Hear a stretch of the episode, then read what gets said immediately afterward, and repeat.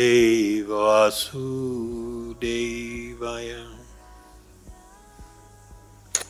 Haribol. So, what do we think about the big floods and the storm? Pretty far out for New Zealand, or what? Majorly far out?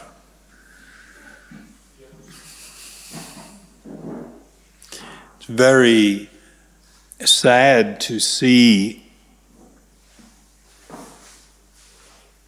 the way in which people's lives are affected. I was looking at the news last night, and one older woman in Hawke's Bay, and her house is like half full of silt and destroyed. And she was saying that this is like 50 years of my life just gone in one day. And I think when you frame it that way, it's sort of pretty. It's kind of shocking. I uh, had the great fortune of spending over 40 years of my life in the third world, what's called the third world.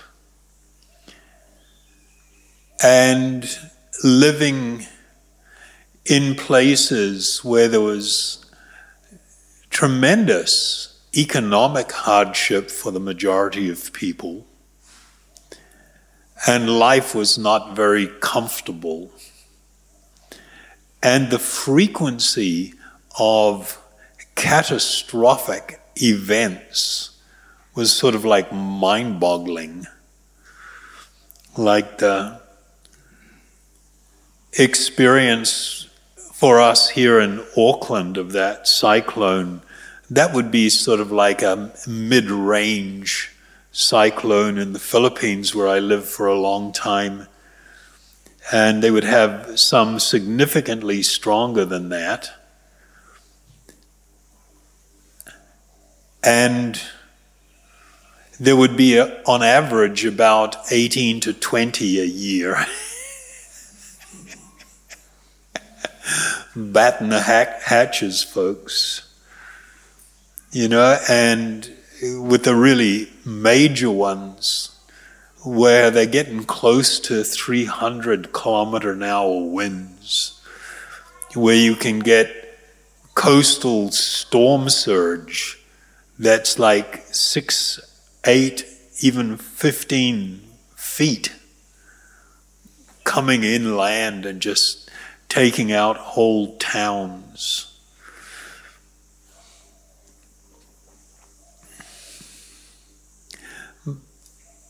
One of the things I, I learned, I mean, because it was like when I first moved to India, there was a, a devastating flood.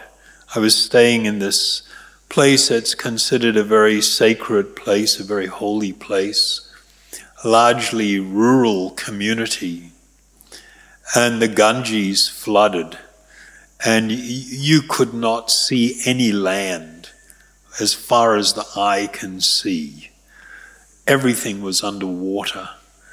So we, uh, I was living with another monk, and we were living in a, in, in like a a native house, you know, thatched roof made from um, grass, bamboo framed house, woven bamboo walls, brick with a little bit of thin layer of cement on the top of it for the flooring.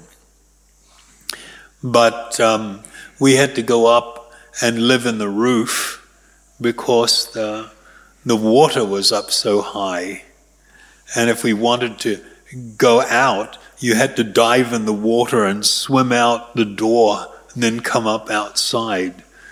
And of course, like water was impossible, clean water was impossible to find. There were gigantic cobras swimming around everywhere one slithered over my head. You know, it was about seven feet long. And um, the devastation was mind boggling. We had a half a sack of potato and a can of flour and some oil. And so we sat up on the roof using a little coal burning stove to cook potato and puris. That's the only thing we ate for about a week. It was pretty pretty bad. And of course, coming from New Zealand, it was just like shocking. Then there was a cholera epidemic on the tail end of it as the water resided. People dying everywhere. I mean, just like everywhere. You know, on the side of the road, bodies, things I'd never encountered before. But I feel very fortunate to have had this type of exposure and to learn to live very simply and to learn to manage personal expectations. you know, the, my friend here, Adrian, approached me just before we got, or in the middle of the kirtan, and he asked me, What are you going to talk about tonight? And I didn't have a clue. I hadn't thought about anything really. So I told him, you know, seeking permanence in that which is impermanent. And this is the great folly of people in this world. Because we have become very disconnected from a spiritual foundation, a foundation that recognizes that we are all eternal spiritual beings, glorious, wonderful spiritual beings, having a, a pretty temporary and often bummer experience of being embodied, dealing with this world which is impermanent, dealing with the life of this body. The time that I'm going to stay here is impermanent. And yet, almost everybody is endeavoring to bring about some permanence. People are seeking permanence in love and relationships. People are seeking permanence in terms of a home where they can live happily ever after. The idea of fleeting pleasure can become permanent. Whereas the reality is, there is another spiritual reality, a transcendent reality. But we have to learn to get out of our way. You know, having a material body and a, and a mind that's materially engrossed. We build so many ideas, we build so many aspirations, we try so hard for something that can never happen. You cannot find permanence in this world.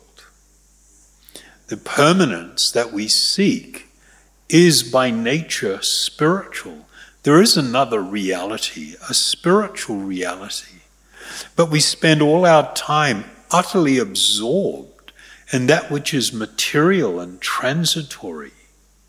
And the need to cultivate this knowledge of my eternal existence. This is called Atma Tattva. Tattva means the truth. It can mean other things also. The truth of the self. The Atma means the self.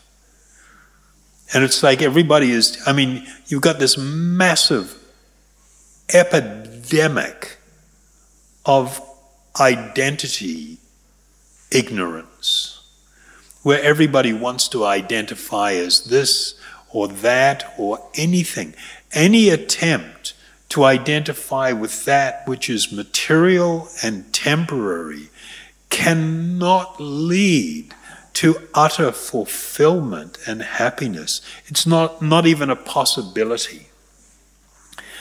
I, I saw this absolutely heartbreaking and shocking thing. It was a headline in the New York Times. And the headline was Record Levels of Sadness in Teen Girls, the CDC reports. CDC, Center for Disease Control.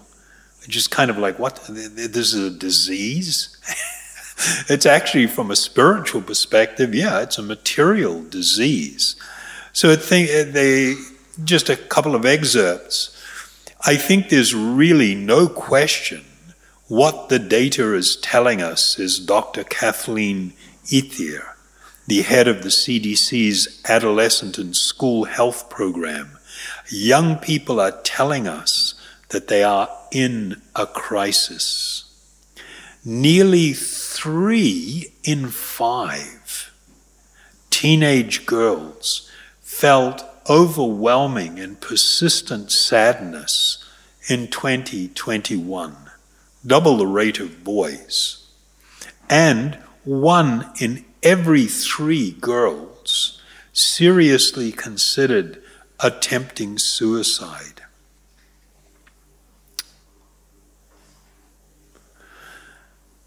It's a whole other subject which I will address at another time but it, it's largely built upon, you know, the, the utter, utter bullshit that's been pushed.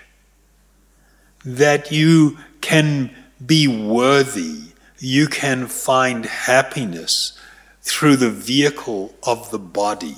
You just have to spend enough money to modify it and develop these grotesque looks that now people are thinking are cool.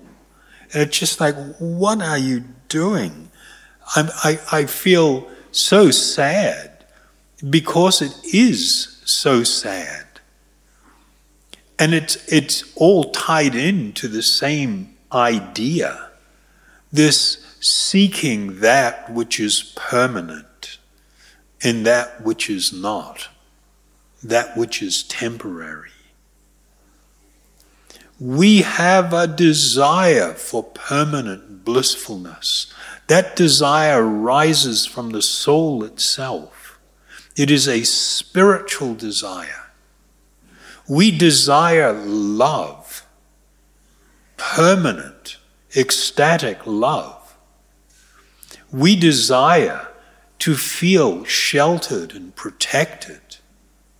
These are spiritual desires.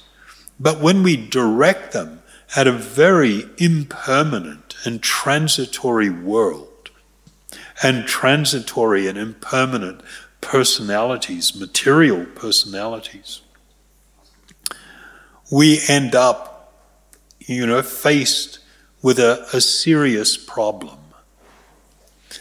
One of the things I really valued in my time, you know, living in less developed countries was how people so easily embraced that which was often catastrophic and got on with stuff.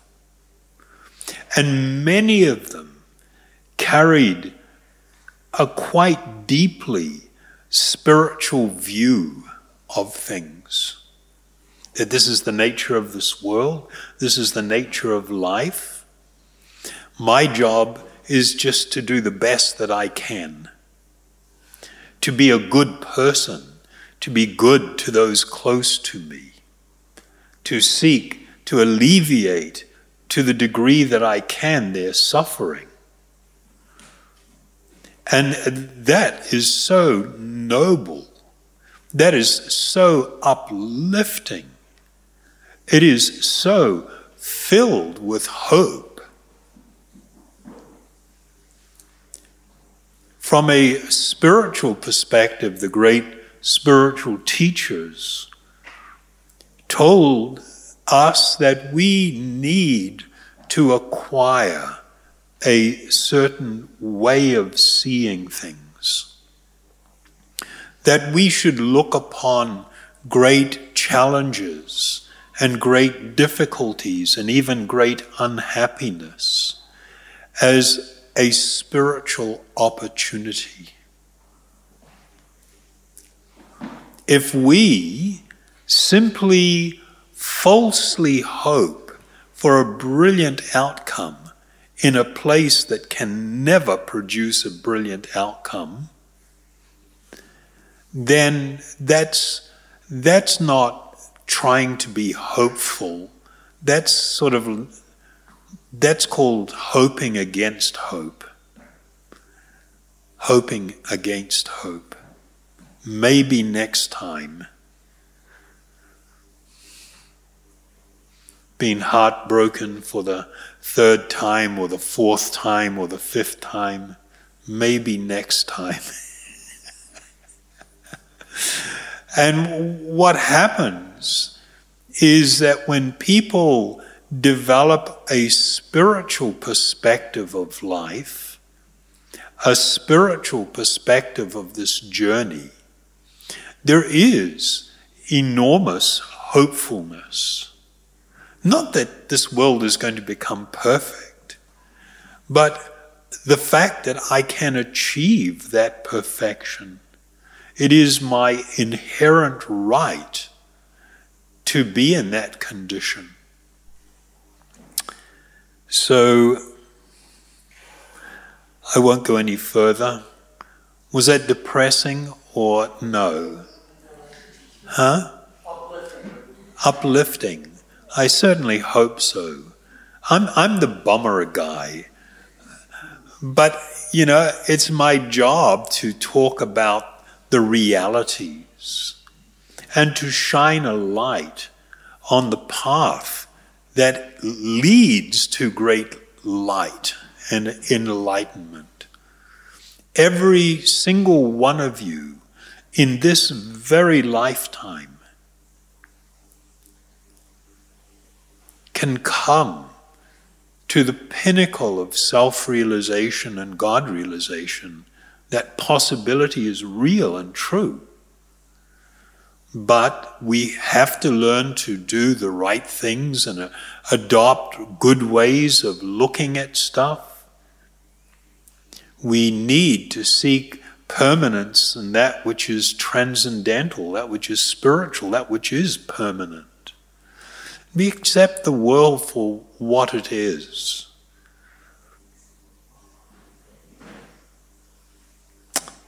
Okay.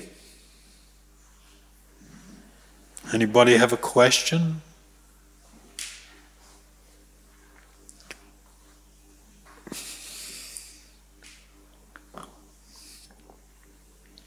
The idea that you can make this world perfect is complete that's an illusion. The world by nature is imperfect. And a lot of people are dreaming up solutions to problems that will permanently fix everything. It's kind of like, no. Our job is to do the best we can and to cultivate a good spiritual perspective and to live a noble life that is actually beneficial to others and will become beneficial to ourselves. Thank you very much. Haribol. Carmela. It's my other pair of arms. It's hard when I'm sitting in this chair to play the guitar.